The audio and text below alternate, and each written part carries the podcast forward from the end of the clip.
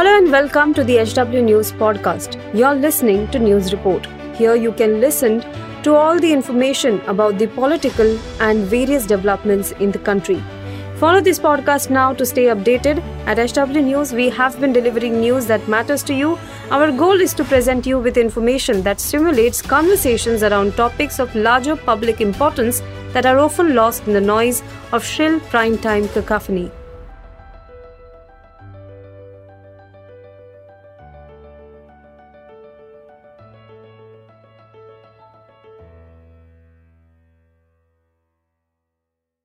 कर्नाटक के बहुचर्चित ब्यूरोक्रेसी विवाद में राज्य सरकार ने एक्शन लिया है। आईपीएस डी रूपा मौदगिल और आईएएस रोहिणी सुंदरी का ट्रांसफ़र कर दिया गया है। खास बात यह है कि दोनों को कोई पोस्टिंग नहीं दी गई है। आईपीएस रूपा के आईएएस पति का भी ट्रांसफ़र किया गया है। सोशल मीडिया पर आईपीएस रूपा और आईएएस सुंदरी का विवाद गरमाया हुआ है। सरकार की कार्रवाई को इस विवाद पर ब्रेक लगाने की कोशिश माना जा रहा है।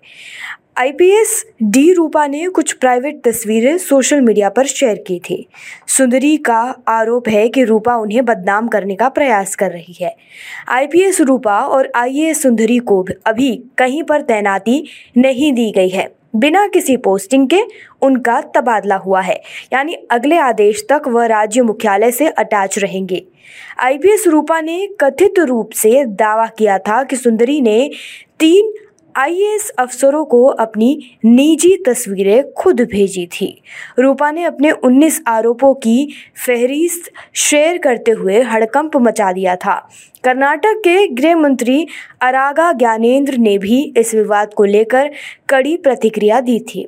उन्होंने कहा था कि कर्नाटक की ब्यूरोक्रेसी में जो हो रहा है, वह दुर्भाग्यपूर्ण है। ज्ञानेंद्र ने साथ ही पीएम मोदी और केंद्रीय गृह मंत्री से अपील की थी कि देश के नौकरशाहों के पर्सनल सोशल मीडिया अकाउंट बंद किए जाने चाहिए। आईपीएस डी रूपा ने रविवार को सोशल मीडिया पर कुछ तस्वीरें शेयर की थी। इसमें उन्होंने लिखा, ऐसी तस्वीरें सामान्य लग सकती हैं, लेकिन अगर एक महिला आईएएस अधिकारी एक, दो या तीन पुरुष अफसरों को ऐसी कई फ़ोटोज़ भेजे तो इसका क्या मतलब है? यह किसी भी तरह से प्राइवेट मामला नहीं कहा जा सकता है। All India service conduct rules के मुताबिक ये अपराध है। रूपा ने साथ ही ये कहा कि कोई भी जाँच एजेंसी इन तस्वीरों की प्रामाणिकता की जाँच कर सकती है। आईपीएस रूपा ने आईएएस सुंदरी पर भ्रष्टाचार के भी आरोप लगाते हुए ट्वीट किया था।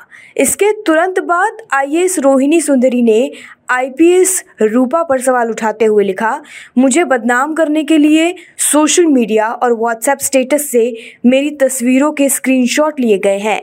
जैसा कि रूपा ने दावा किया है कि मैंने ये तस्वीरें कुछ अफसरों को भेजी हैं। तो मैं उनसे अफसरों के नाम सार्वजनिक करने की अपील करती हूँ।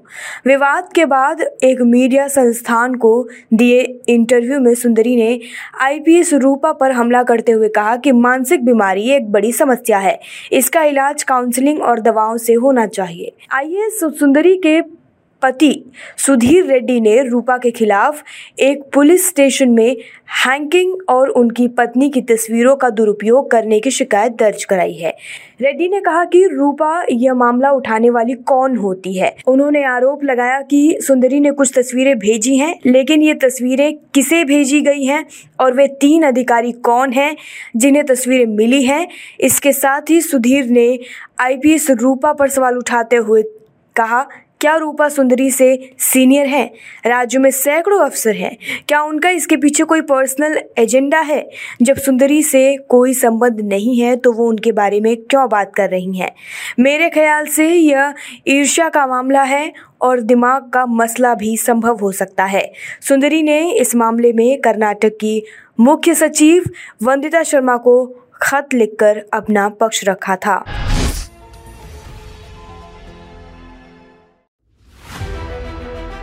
If you like this episode, please rate us with 5 stars right now. HW News podcasts are available on BingePods and all other audio platforms.